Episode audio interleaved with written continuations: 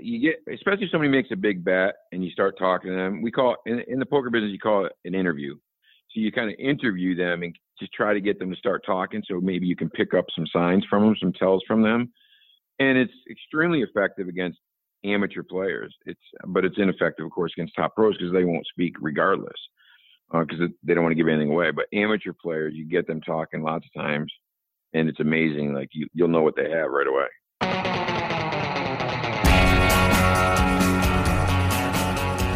Welcome back to the live drop. In this episode, I'm talking with an old friend of mine who, among other things, plays high stakes poker. I wanted to talk to him about that world, perhaps see how it could inform the role of intelligence with the brinksmanship, the nerve, the bluff, and distraction, protection or transfer of clandestine information. When do you show your cards? Joe doesn't disappoint. He's a natural storyteller, fills me in on some of the jargon like what's a fish, stalking, tilting, smooth calling, colluding, and the interview. He also reveals how important it is to control your breathing if the stakes are high and the nerves are starting to frazzle.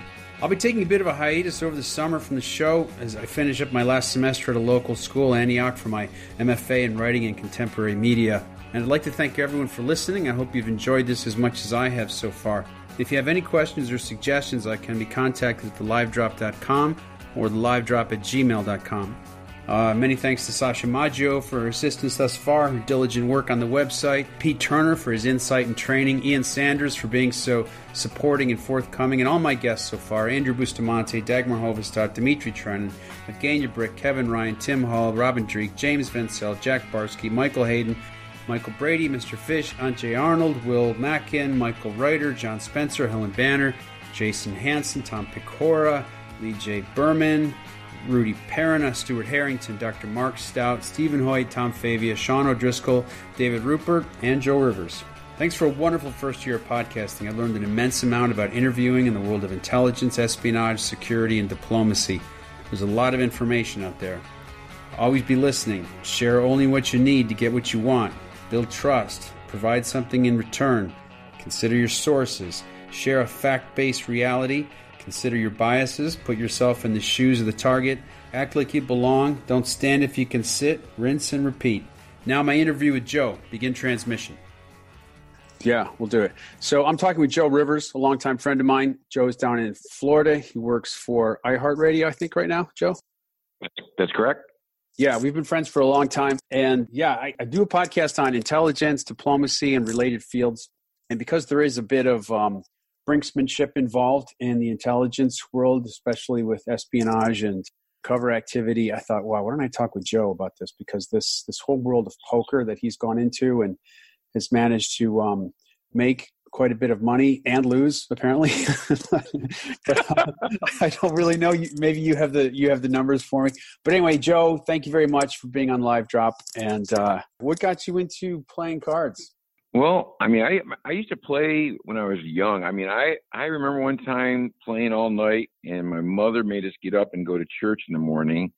And me and a bunch of guys went to the back of the church and brought the deck of cards and played. So I probably should have known then that those were signs I was going to want to play poker the rest of my life. Yeah. Um, and it just kind of evolved. I mean, the main game I play is Texas Hold'em, and um, do you remember that one game we played? It was it was I think Mark Kreese had like a garage behind his house. Yeah, we were playing in there, and I think we went to start a game right after school. So we're playing after school. We're probably all of like twelve or thirteen. Yeah. I had to go to church, and somebody said, "Valley, aren't you Catholic?" And I said, "Yeah." Isn't today like uh, Ash Wednesday? Don't they put something on your forehead? wow, I remember this now. Remember Mark Kreese? He, Mark Kreese was he was all twelve, right? Thirteen. He's smoking a cigar. I guess he works for. Well, we can't see what he does now, but anyway, he taps out the cigar and says, "Don't worry about it." He goes, "Joe, you got any Vaseline?" So I was like, "Ah." He goes, "Go look in your bathroom or something." So you, you come back out with like baby oil or Vaseline yeah, you and him are like the bishop. You know, you put the Vaseline on my forehead, and he put the the cigar ashes on, and I was good to go. I went home. I think I lost probably five bucks to you guys, but you know, I appreciate it. That's too funny. I forgot that story. Do you mentioned it. God, remember that my mother said. So you went to mass? Yeah, yeah. what did what did you oh. talk about? Oh, you know, what was the sermon about? yeah, I just Jesus was like in a lot of pain. Nowadays, we could just look up online what the what the sermon subject was and know it. Yeah, yeah. There's probably a live feed or something. Yeah. But continue. Then you started playing uh, Texas Hold'em. Yeah, and I mean, I, I've, I've kind of, I mean, with with intermittent breaks throughout life, I've kind of always played. But when I moved down to Florida, we have casinos down here, and so we have we have tournaments as well as cash games, and they're kind of completely different. So it just kind of evolved from there. And I'm one of those guys. I'm a bit of an action junkie, and I mean, the stakes just got higher and higher. And then we, at one point, we didn't know if the games were on us. So a buddy of mine start, we started our own home game, and we ran it for like a couple of years. We just, we just rented out a nice apartment somewhere, and we just used it for poker two or three days a week. So we knew we weren't getting cheated, and then it just kind of evolved from there. And I mean, I play pretty much whenever I have free time now. Now that my kids are grown. So, but I mainly pay, I mainly play cash. So, you know, there's guys who are tournament specialists who just travel the circuit. And for example, the World Series of Poker starts next week in Vegas for six weeks leading up to the main event. And uh, so there's a lot, there's lots of guys that just travel and play in tournaments because I work for a living. I'm not a professional. Uh, I do it recreationally. I mean, I mainly play in private or big cash games in the area. I mean, how much how much do you ante in, or how much does it cost money to get into the? I mean, you know, of course, there's there's different stakes at different times, but typically, like our regular game that we play on Tuesdays and Fridays, um, you need a minimum of ten thousand, and some guys bring as much as a hundred thousand to play in the game. Uh, they, you won't necessarily put it all out at once, but you got to have enough money to rebuy in a cash game if you get busted. I mean, you're not going to come put five thousand out, lose a hand, and leave. So yeah, anywhere between ten and a hundred thousand. So what happens is throughout the evening, it gets to be more and more money on the table as guys rebuy and put more money out, more money out. Uh, so by the end of the night is when the games get really crazy. People are stuck, they're chasing, the action gets even bigger, uh, and you can have huge hands. I mean, I remember I I had one hand once where I won 160,000. So I won't forget that hand. And I remember you were good at bluffing. I remember you. We'd say, "Joe, show us your card." You say, "No." you wouldn't show us. You know what? I I, I really haven't changed my game much in 30 years. so I'm I'm known. Well, besides the fact I'm an amateur, I'm known as an action player. So yeah, like I'll put big bluffs on people. And the negative is if people have a good hand, they're gonna they're gonna call me more likely than someone else. But I also, when I get good hands, people pay me off because they always think I'm bluffing. Oh yeah, what is that type of player called? An action player? Yeah, action. Um, I mean, some pros would call it a fish because pros will wait for a big hand. They'll just be patient all night. They're just trying to win that one big hand against you and trap you. I prefer to call it be called the action player though. so the one you won for 160,000 was that like a really solid hand? Well, no, it was it was just a I mean, it's a once in a million night. So it was actually at the Bellagio in Vegas. It was a very big game. Ironically, I was that game didn't get started later in the evening. I went and played in the biggest game they had, which was like I think I put five thousand dollars out. I ran it up to like twenty five thousand. Then all these big name pros came in and started uh, a bigger game where you had to have a minimum amount of money of twenty five thousand dollars.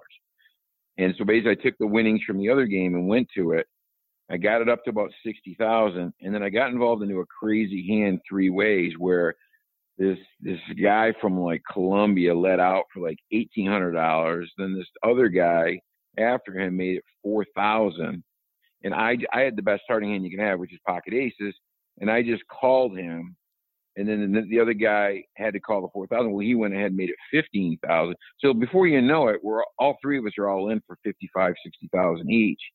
And it, my hand was well disguised because they would have figured if I had ace, I would have shoved instead of just smooth calling the guy. So I I kind of had them trapped. They didn't know what kind of hand I had, and thank God my hand held up. Uh, so yeah, that was that was a perfect scenario. Smooth calling? What's smooth calling? So smooth calling is when there's multiple people. Well, it just means that you know you have the best hand, and a lot of most of the time you'll raise them to try to get as much money in the pot as possible, um, as early in the hand as possible. But but if you want to disguise your hand, you can just call them and let them take the lead, which means typically whoever raises first after a flop comes out, which is the three cards that initially. So, so in Texas Hold'em, you have two cards, and then you have a community um, hand in the middle. So you bet your two cards, then they throw out what they call the flop, which is three cards. Everybody can play those three cards with the two in your hand to make the best five card poker hand possible. So you bet again after the flop. Then they have a fourth card they throw out, which is called the turn card. then another round of betting, and then the the final card, the fifth card comes out, which they call the river card, and then you have a final round of betting. So there's four different rounds of betting, and then you're allowed to use the two cards in your hand along with the five cards that are community cards in the middle of the table and make your best possible five card poker hand. Five cards are shared by everybody. So all, which is the five cards in the middle. So you have three. So you have you have you have a flop, which is three cards. So they so for example, say I have Ace King and I bet, and somebody calls me with Queen Ten. Then they throw out three cards in the middle. Say it's Queen Ten Deuce. We both can bet, call, or fold our hands, and the hand's done with. But if we both continue on, then another card comes out in the middle of the table, which is the fourth card, which is called the turn. Then you have another round of betting and then they throw a fifth card out on on the table, which is called the river card. So in essence, you have seven cards to make the best five card hand you can. Okay. Everybody can use the five cards on the table, and then use your own personal two cards as well. Oh, okay. And those are the, the initial two that you get, right? Your first two cards are correct. down. So you're trying to figure out strategically based on what the action or the betting is by that person and knowing because we all both see what the cards are face up on the table to figure out what they could be betting. And of course, you know what you have, so you can eliminate certain hands that they might have based upon what you know you've already got. You know, like what's a hand that you would really that you that was like a really solid hand that you would just go all the way with? Well, obviously, if you know you have the best hand. Uh, so sometimes you get all the money in before any of the cards come out on the table. So, for example, if I've got a big pocket pair like aces, and somebody else has a one of the better starting hands, which would be ace king or kings or queens in, in those two cards, sometimes you'll literally just get all the money in before any cards are even laid out. You just hope hope your hand's the best hand when it's all said and done. So that that'll happen quite frequently.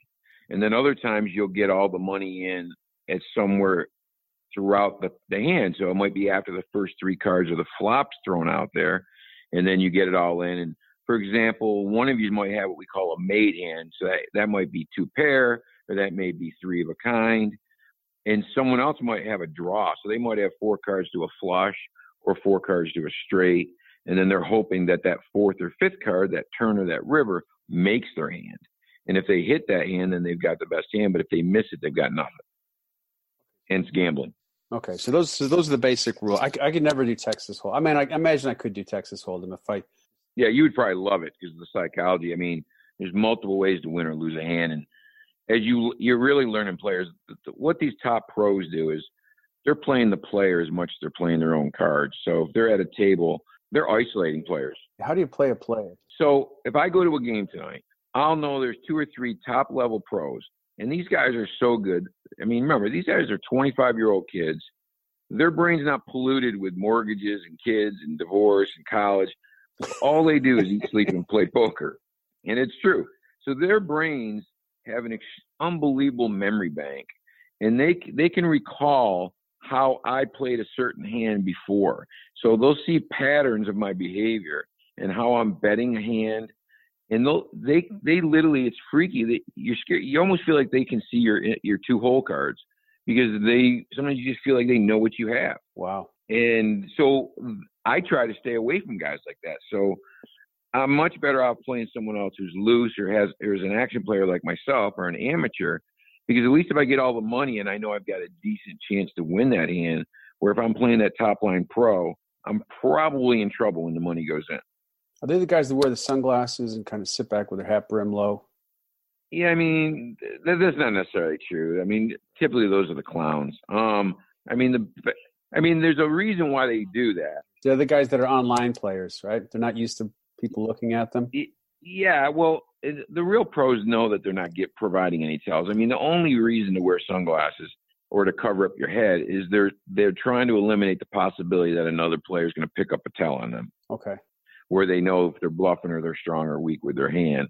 But these real professionals, you'll notice. I mean, you, you know, the Phil Homies and the Phil Ivies of the world, Daniel Negreanu, none of those wear shades, none of those wear hoodies, um, because they're good enough. They're not gonna they're not gonna give off tells. Do you make yourself aware of your own tells? You try to, right? I mean, but that that's it just made me think of a story. So we used to have this um, very wealthy lawyer who'd come to our game religiously, and I mean, this gentleman lost $2 million a year for three or four straight years. Never would win. and we picked up a tell on this guy, and every time he'd bluff, he would look up at the TV. And literally, so if he made a big bet, we would just wait a minute and see if he looked up at the television. If we did, we'd call. If he didn't look up at the TV, we'd fold the hand. It right, got to the right. point where it was almost comical.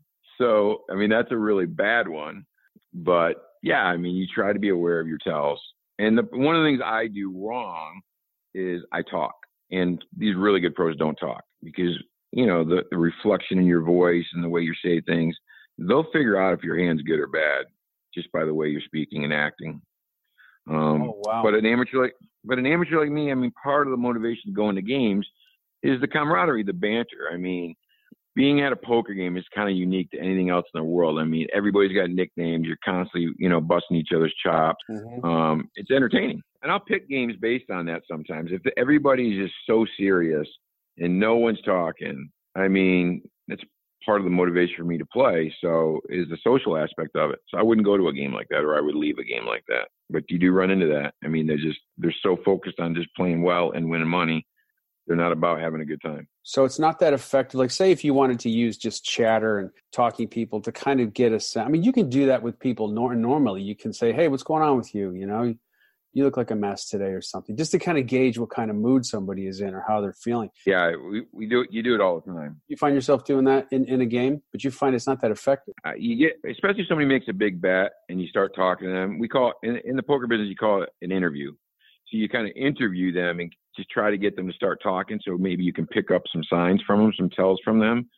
And it's extremely effective against amateur players. It's but it's ineffective of course against top pros because they won't speak regardless because uh, they don't want to give anything away. But amateur players, you get them talking lots of times, and it's amazing. Like you, you'll know what they have right away. Yeah, it's like, hey, Mark, how you doing? I'm having a great day. Well, you'll say things like, "Man, what do you got? You got a good hand or not?" And then they'll respond, and usually, again, they'll give away information by the way they speak. Oh, so you just go straight for the you just ask the question straight up. You don't even. Yeah, exactly. Yeah, there's yeah, you don't even beat around the bush, and you know, there's other aspects too as the day goes on, the people that are losing the most money, we call it stock. And the other term you call it is they start tilting. And all tilting means is that you start playing emotionally and you start playing poor poker. You you you you get out of the range that you're normally playing in because you're trying to win back your money. You're chasing your money. And those are the guys you want to get involved with in hands because there's a greater likelihood that they're not going to have a good hand they're just desperate and they're hoping to get you know they're hoping to get lucky to get their money back. So they're swinging for the fence. Yeah. Versus if you're playing, so if I'm in a hand with somebody who's winning a lot, they're probably playing more conservatively because they're already ahead for the night. They're trying to protect their winnings.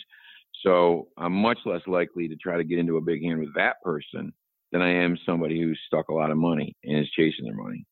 So those, I mean, there's just so many factors when you start getting into hands that are, you know, you know, several thousand dollars before you make your decision. And then a lot of times it's a player, where you are in the night, who it is, if they're pro or an amateur, if they're winning or losing, uh, all those types of aspects. So at this point, it's probably just second nature to you. Do you. But do you find yourself being intentionally deceptive in any in any aspect of it? Yeah. So again, I, I, it's easier to be deceptive against other amateur players, guys who work for a living and do this, um, you know, casually. Even though it's a lot of money, they do it casually versus these kids that play every day because they, I mean, they practice at this. They've honed their skills so that you just have no idea where they're at in the hand.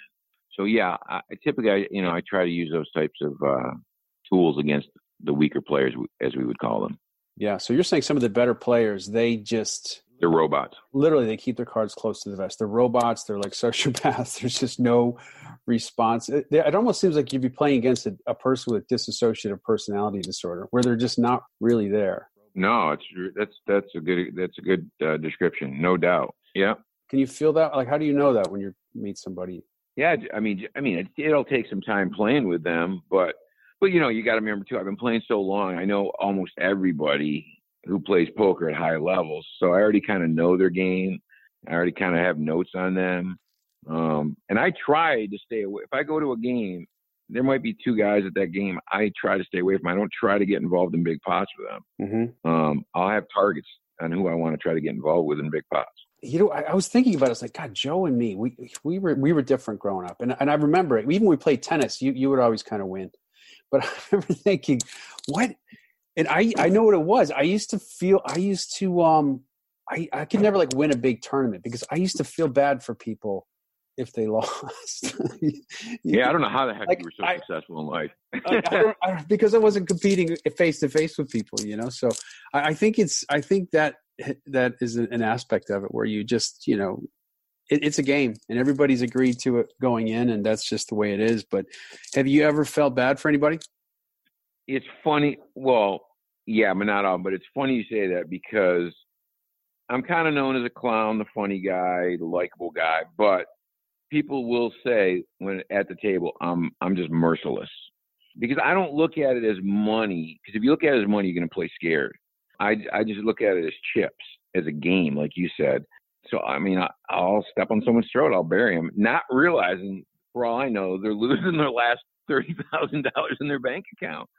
So yeah, I've I have heard that before. Whereas a top pro, they don't want to kill the golden goose. So if they have a, an amateur that they're beating up on, they might show mercy on them because they want them to keep coming back to the game week in and week out. Yeah, they want the next they want the next paycheck to come in, right? Exactly. Where if they embarrass them or destroy them, uh, kill their spirit, they they could lose them. So it's funny. It is funny you say that, but I can get away with those things because I, I'm one of those guys. I'm an amateur, and I'm one of the guys they want at their game because I'm high action. I bluff a lot. I talk a lot. I have a good time. Um, so they want me. So I'll, I'll, get away with more than that pro could get away with. I mean, it was always a great time playing cards when we were kids. Always laughed and had a good time. I'd always leave with a few dollars less. But I was an amateur player. I was I was an amateur. I had a, I had a paper route, so you guys were nice to me. Eden Valley had a little. It was collecting money on Thursdays. yeah, exactly. Yeah, don't get. Make sure he comes back. He's got a job. Christmas tips are coming. Do you find yourself? You know, you see movies about the you know the classic pool shark, where you know somebody's in there hitting balls around. and They're playing kind of scrappy. They're not playing that well off the bat. So somebody they lure somebody into a game, and then suddenly they bring their A game in. Do you, do you ever find yourself doing that? Uh, well, yeah, yes. Um, you know, like the, the big the big poker movie, The Rounders. I mean, that's a really and they did a really good job in that movie. I mean, that's really what it's like for the life of a poker player. I mean, it's it's weird, buddy. These guys are 30 years old.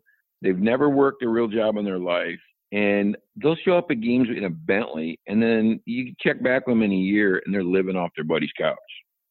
I mean, the swings, the financial swings these guys have are just unbelievable. You know, uh, we were talking about the other day. You know, when cryptocurrency took off a couple three years ago, a lot of these guys made two, three million dollars in two or three months in the crypto world and they obviously so they just became so flush they started playing in bigger and bigger poker games. So when the crypto uh, market was going crazy a couple years ago the poker world was flush with money and there were so many big games. Uh, it was crazy. I mean I, we talked about it at there'd be times at games where we would sell crypto. If you'd go broke at the game you didn't bring enough cash you would just get your computers out and you would send the other guy twenty or thirty or fifty thousand dollars in Bitcoin, and he would pull out of his backpack fifty thousand dollars of cash and give it to you so you could buy back into the poker game. So, would you actually play games, buy chips with Bitcoin? Uh, yeah, well, I mean, most of the time you come with cash, but yeah. I maybe, especially someone like me who's working, I maybe I don't, you know, these guys carry around their their life savings is in their car or their house, you know. So a professional guy won't necessarily bring that much money because I don't want to carry around that much. I might bring ten or twenty thousand, and then either some of the game, you know, we'll kind of have it understood before I get there that if I need more, they'll either loan it to me or I'll just sell them Bitcoin. So, you know, now I'm not in that crypto world anymore, but back then I would just go online and you'd copy and paste the, the transfer code and whatever the going rate was at that moment, I'd send them over. You know, I told you one time I actually lost $80,000 in Bitcoin in one night at a poker game and the only thing that makes me feel not as bad about it was it was in January of 18, and literally right after that, the market just plummeted. So that 80,000 was probably only worth 15,000 four months later. So I kind of laugh about that one. So you didn't lose as much as you thought you did. Exactly. Because I probably wouldn't have pulled it out. the, the funniest part is the guy that bought it for me. I don't think he, I mean, this is nothing for them to care about. He finished runner up at the main event eight or nine years ago. So in one poker tournament, he won five and a half million dollars. Oh my God! So that's crazy. Yeah. It was eight thousand players, and he took second. Wow. Yeah. So no, I didn't feel bad when the crypto uh, market and prices plummeted. I thought it was kind of funny, actually. Does anybody cheat? You always worry about it. I mean, I'm that's where I'm naive. You know, I've got buddies that are always on the lookout for it. But you know, we play the majority of our games in casinos now. So the odds of those dealers cheating, I mean, they'll get they'll, they will be arrested by the casino, and there's cameras everywhere, so the, the risks are low. But it is funny because one of the big games I play at is in, in, a back room at a dog track, believe it or not, in St. Pete. And uh, sounds like 1935. Yeah, it's crazy. And the, and, the, and the first four or five times I went to the game, I, I mean, I'm just losing every time, and I felt like these players are really poor quality players, and I'd be, like, how the hell am I losing you guys every week? And then they went to make a deck change, and they came out with this deck these two decks in a case, and on the on it had a sticker that said "private game cards only." And I'm like, dude, what the f? Like, oh, so these are the special cards that like that they have the deck set against us when they pull them out. Oh yeah. man, so yeah. that made me that made me wonder. so what's the usual protocol? Oh, you open up a brand new pack for each game. You- yeah, and they they you know they show them face up to show you all the cards are there, and they have what they call automatic shufflers. So you stick them in a machine that's underneath the, the uh, poker table and it shuffles them up for you. So the, the, the cheating aspect is more players. So they call it colluding, and there's no doubt this goes on, and that is that you know two or three players at the game could be colluding together. For all you know, they're working together and they've they've got signs for each other, and at the end of the night, they just chop up the winnings or losses. You know, so if a guy like me comes to the game and loses thirty grand, they'll chop that up three ways and take ten grand each. Oh, so they're just counting. They're letting each other know what cards they have. They've got signs. I mean, you, you grab your ear. I mean, the way you bet, the way you touch your chips. There's so many ways. It, would be impossible for someone like me to spot that stuff. Have you ever thought of just? I'm like, now the actor of me in me is coming out. Have you ever thought of just creating a fake tell? Do people do that? I mean, how how how how, how detailed does that get? That manipulation. Well, the problem you've got is a lot of play a lot of people so what that is in essence a lot of times you'll act strong when you're really weak or you'll act weak when you're really strong. So maybe i maybe a guy bets and i raise them all in for five more thousand dollars. Then he sits there and he makes me sweat it out for a couple few two to three minutes while he's deciding. What he's doing is he's watching me to see to pick up tells so a lot of times people will like me i might act intentionally nervous when i'm not nervous. I've got the best possible hand. There's no way i could lose but don't think that they're not analyzing you as well to see if you're acting weak and not because you're really strong. I mean, they're playing they're they're they're playing both ends too while they're trying to evaluate you. It's like they're watching a movie. Like, oh, do I buy this? I didn't buy that scene where he was acting nervous. How do you act nervous? yeah. So you know the thing is, you just when you get get these top level pros, you just I don't try to play games with them. I just I stay completely quiet and I don't say a word. Now I will try to outsmart weaker players because you can get away with that stuff. I could give you a quick acting class if you wanted to. How to, how to get that anxiety, or do you create it yourself? Like if you have to act like you've got more. I mean, a lot of it's controlled breathing. Like one of the things you, you can really look at. Um, I remember one time. This probably would only be funny to you if you were there. So we're in a private home game, and one of the guys at the table is Gene Michael Stick, who used to play for the Yankees and manage the Yankees. God rest his soul, he passed away this past year. But Gene got into a big hand with me, and he he shoved all in like three or four thousand dollars, and I didn't really have anything. I had like the the only hand I could beat is complete bluff, right. and I was just I was gonna fold, and I looked over, and Stick was breathing unbelievably heavy, and his vein was popping out of his neck, and his chest was going up and down. And the one thing about me is I won't I, I I'll vocalize my thoughts. So I'm like Stick, I don't I don't have anything, but man, you're breathing heavy. What are you nervous?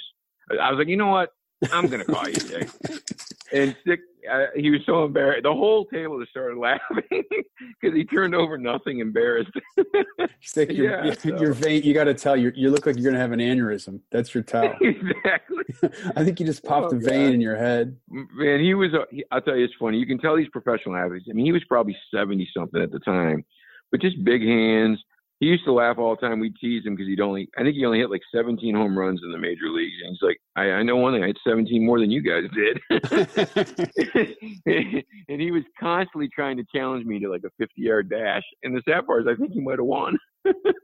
I mean, think of it though. He's a guy that stood on a plate while you know professional pitchers are throwing those balls, whatever, 90 miles an hour, yep. and he's sitting in a card game and he's and he's sweating and he's and he's nervous. I know it's it's buddy. I some of the most well most wealthiest amateurs that would come to our game, uh, they wouldn't come back because they said the game was too big, and they they've got a hundred times more money than some of us. So it's pain, it's it's it's pain tolerance, right? It's risk tolerance. Pain tolerance. That's interesting. Like how much? Yeah. How much are you willing Yeah. to take? I wish I had more of their mindset, you know. But Uh-huh. yeah, it's, it's funny. I mean, I remember guys stopped coming to our game. They're making millions of dollars a year in contracts, and they just said it was too big they they they came too relaxed, and the idea of losing ten thousand dollars a night wasn't fun to them, regardless of how much money they had. You know. Yeah. Suddenly you start doing the math when you're when you're in there when you're playing. But you you like that's interesting. You said you think of it.